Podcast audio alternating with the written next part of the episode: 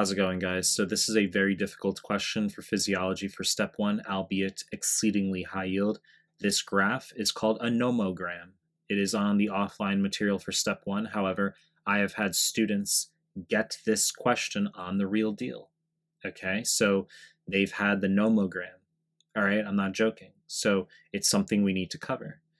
Now, we could make this a forty-six minute clip, talk about every little fucking detail about every answer choice here, but I'm going to stay consolidated.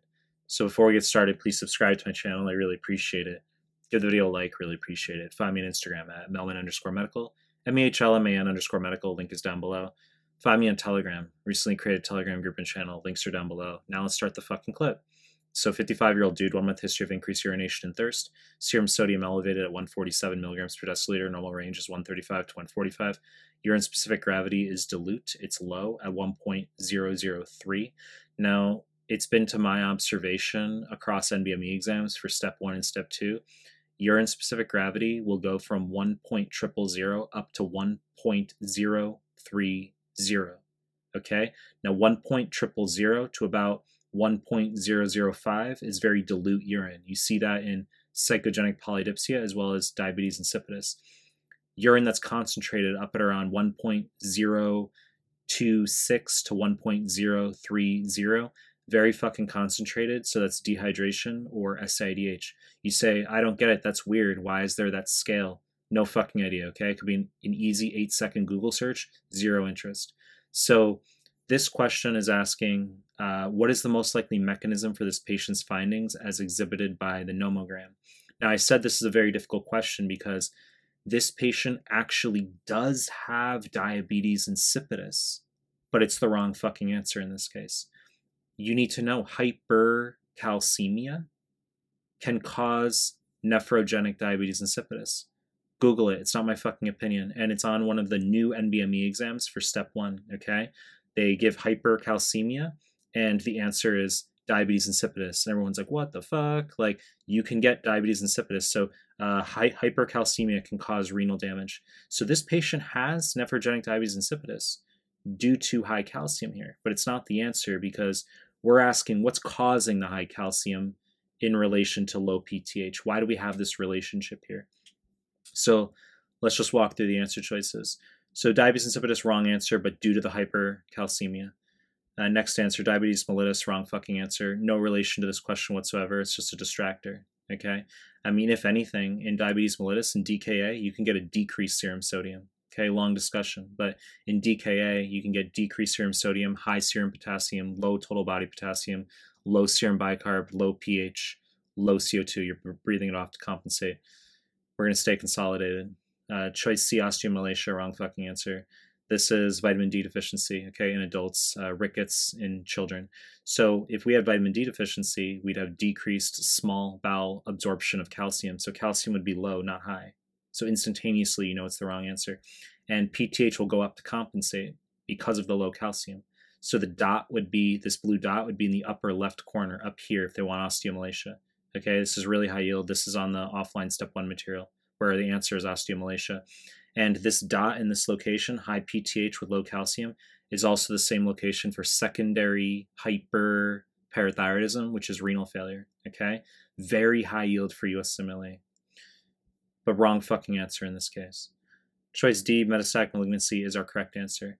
This guy has prostate cancer. We just make the assumption, a guy mid fifties and older who has malignancy, Uh, it's going to be prostate cancer. You say, but wait, where are you getting the malignancy from? Why? I'll tell you. Metastatic malignancy can cause high calcium. Okay, I mean, uh, metastases to bone can cause focal cytokine release. That causes release of calcium from bone. Now, prostate cancer is notably oste causes osteoblastic metastases, but you can still get hypercalcemia in the setting of metastases. So they could have given you a sixty-eight-year-old woman who has history of breast cancer, and she has high serum calcium, and you want to think metastatic malignancy, okay? Uh, and this isn't paraneoplastic. I mean, it's tangential discussion as far as like, O M G, could you get squamous cell carcinoma of the lungs creating P T H R P?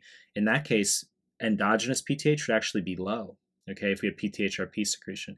Renal cell carcinoma can also secrete P T H R P. But the point is, you need to know metastatic malignancy can cause hypercalcemia, very important cause of high calcium, and P T H will be suppressed.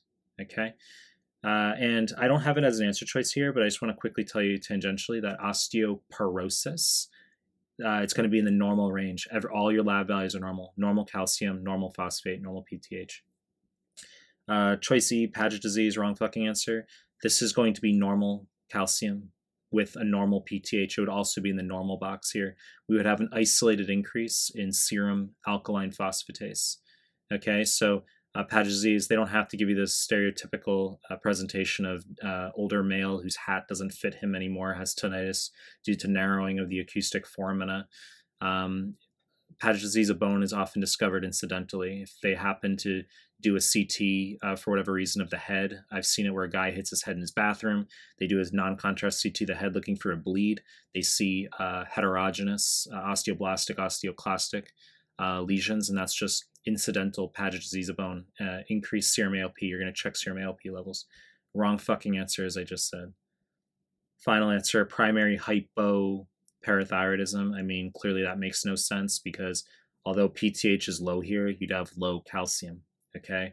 Uh, primary hypoparathyroidism will be the answer if we have uh, thyroidectomy where we've removed the parathyroid glands. You could conjecture or assert that you say, well, isn't that iatrogenic? That's secondary.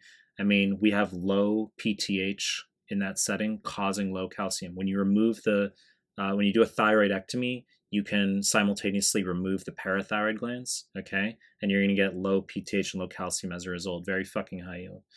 Um, and also primary hypoparathyroidism could be um, DiGeorge syndrome, where you have aplasia of the third and fourth pharyngeal pouches, okay? That's also very high yield.